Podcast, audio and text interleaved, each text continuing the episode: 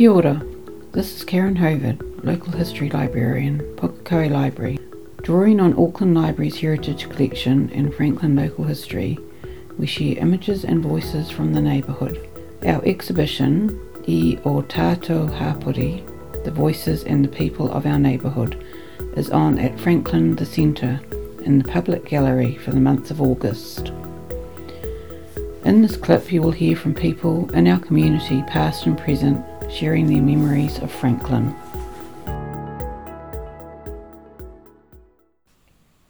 Sometimes it's great to have places identified from old photos and oral history and sound recordings. In this interview, we can hear the school playground in the background. Mr. Bilkey and Mr. Pollock share early recollections of the shops on the main street of Pukekohe. This was recorded in 1961. Oh, it was a little slab school down there where the uh, power station is. Someone not far from where the church was. Mm. That was the first school. Of course, I don't remember that. No, no, you wouldn't. Pukekohe Main Street would have had some buildings, Rolston Shop, and the hotel would have been here, of course, in your very earliest recollections of Pukekohe. Well, there was, uh, I'd like to, me to tell you the buildings were in Pukekohe. I would indeed, Mr. Pollock. Well, there was uh, the hotel. Then it was, it was that, uh, the next one on, on uh, the southern side was uh, that two-story place, which is still there today. And, no, I don't, I think it's been pulled down. Was Goodwin's boarding house? If we're on the other side, I'll give you this side first. And one was a little shop ran by Maxwell's. Then there was a little house where the post office is. Well, the next one was Edinburgh Street corner where the Diddles lived. The top was a little shop run by uh, Forbes. And across was uh, building, it came later. On the other side there was, uh, there was no house from the railway to Goodwin's. There on the Hall Street corner, uh, Webster's. Then on the other corner, a little shop, which is now the Farmers Trading. It was run by, uh, the first I remember there was uh, Chadwick, Mr. Chadwick. And then a little further up there was a camera shop where the National Bank is. And then there was nothing else, no building until the top of the street where uh, ushers lived. Yet a butcher shop there. Very good. Very good. The Rolsons, the old Mr. Rolson, owned the hotel before starting the big shop he in the was main the second man owned the hotel. He was the second. Who was the It was, uh, as far as I remember, it was a man named Godkin. Just the hotel. He was afterwards in the Drury Hotel. Recorded in 1961, Bridget Kennelly recalls what the streets were like prior to footpaths and needing to take clean pairs of shoes to go to Auckland.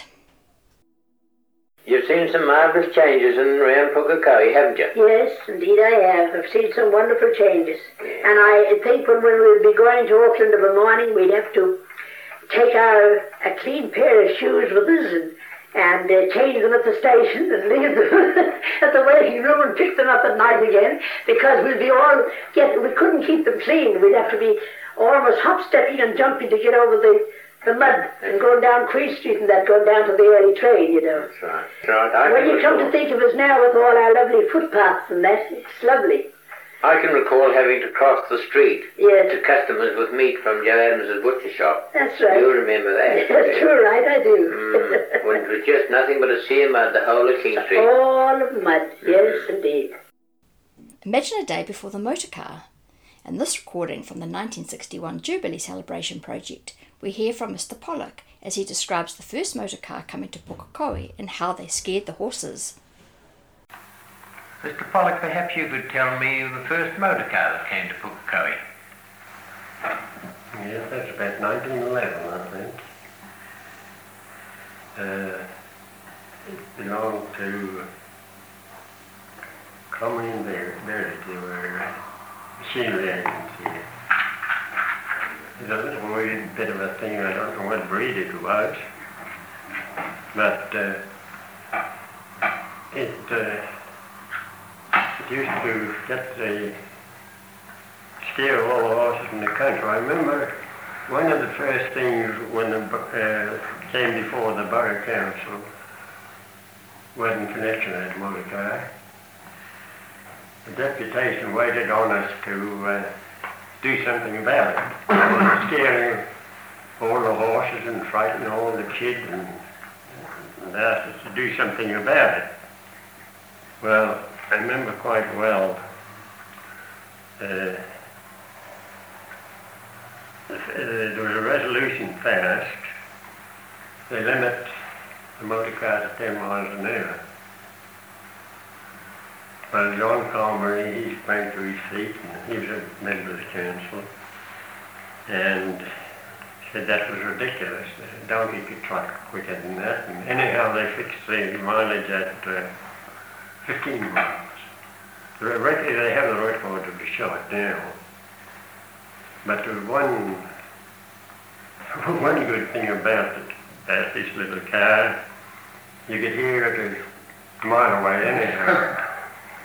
So it gave the pedestrians and a chance to take cover and the, uh, those in charge of horses get around the back street and all the rest of it.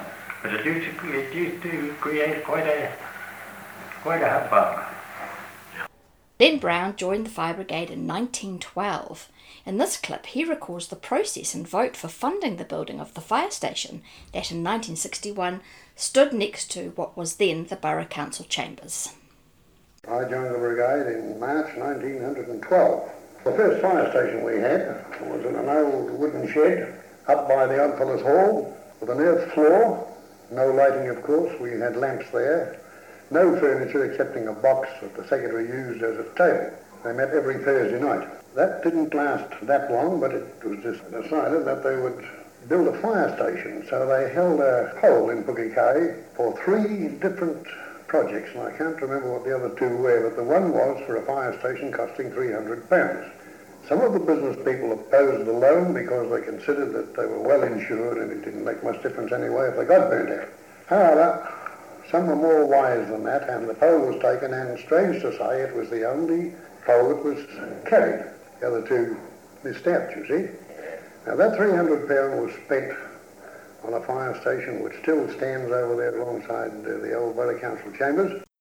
In 2005, Bruce interviewed Tony Waters about his recollections of Pukekohe and Waiuku. In this clip, he recalls some of the places in town, some of the social history influences of the time, like 6 o'clock closing, horses and carts, petrol restrictions during the war, and owning a motor car. Give me some of your impressions of the town. Can you remember the town as it was like in the in the late 30s, say, early 40s? Yes, the 30, it was a compact town. There was never it never seemed to expand, and there were empty sections in the shop. I remember like Dad Wallace Supplies, uh, it was opposite the National Bank. Well, between his shop and um, the Methodist Church, there was just vacant land, unused land, that section, right up, I think, till after the war. It seems funny, doesn't it, as you might say, almost in the main street. The hotel, fortunately, was down the end of the town because um, with a six o'clock closing, especially during the Depression, it was um, there were always drunks being hurled out of it, you might say, at night, and it was best probably where it was down there by the wharf. Uh, the, so the, uh, and um, there was a billiard saloon next to Arkell's bakery shop uh, there, and there was always often a bit of trouble there, young people coming there. But um, oh, there were horse and carts too. You know, a lot of people couldn't afford cars in those days and even um, the cream was delivered to the White Butter Factory by horse and carts. Some of them, most of them did have trucks in those days, but some of them are still brought it in by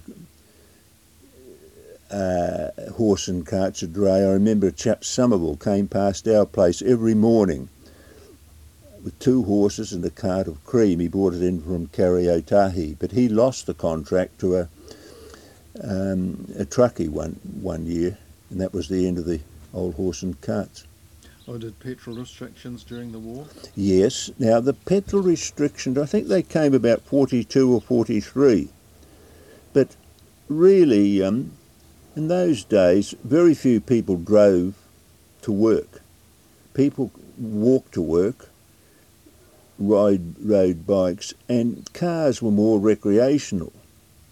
Going to Auckland by car was a treat for us. Probably happened once a year.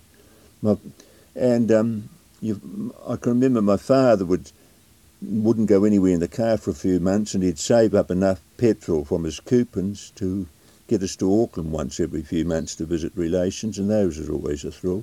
Uh, but essential services, doctors and um, what bakers or butchers and grocers who delivered their things had a special petrol allowance. So there were plenty of commercial vehicles still going.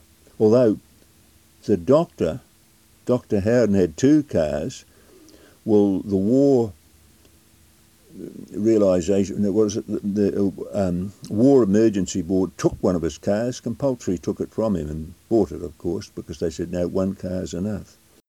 To find out more about Franklin local history, go to Kura Heritage Collections online or visit us at the library in Pukekohe.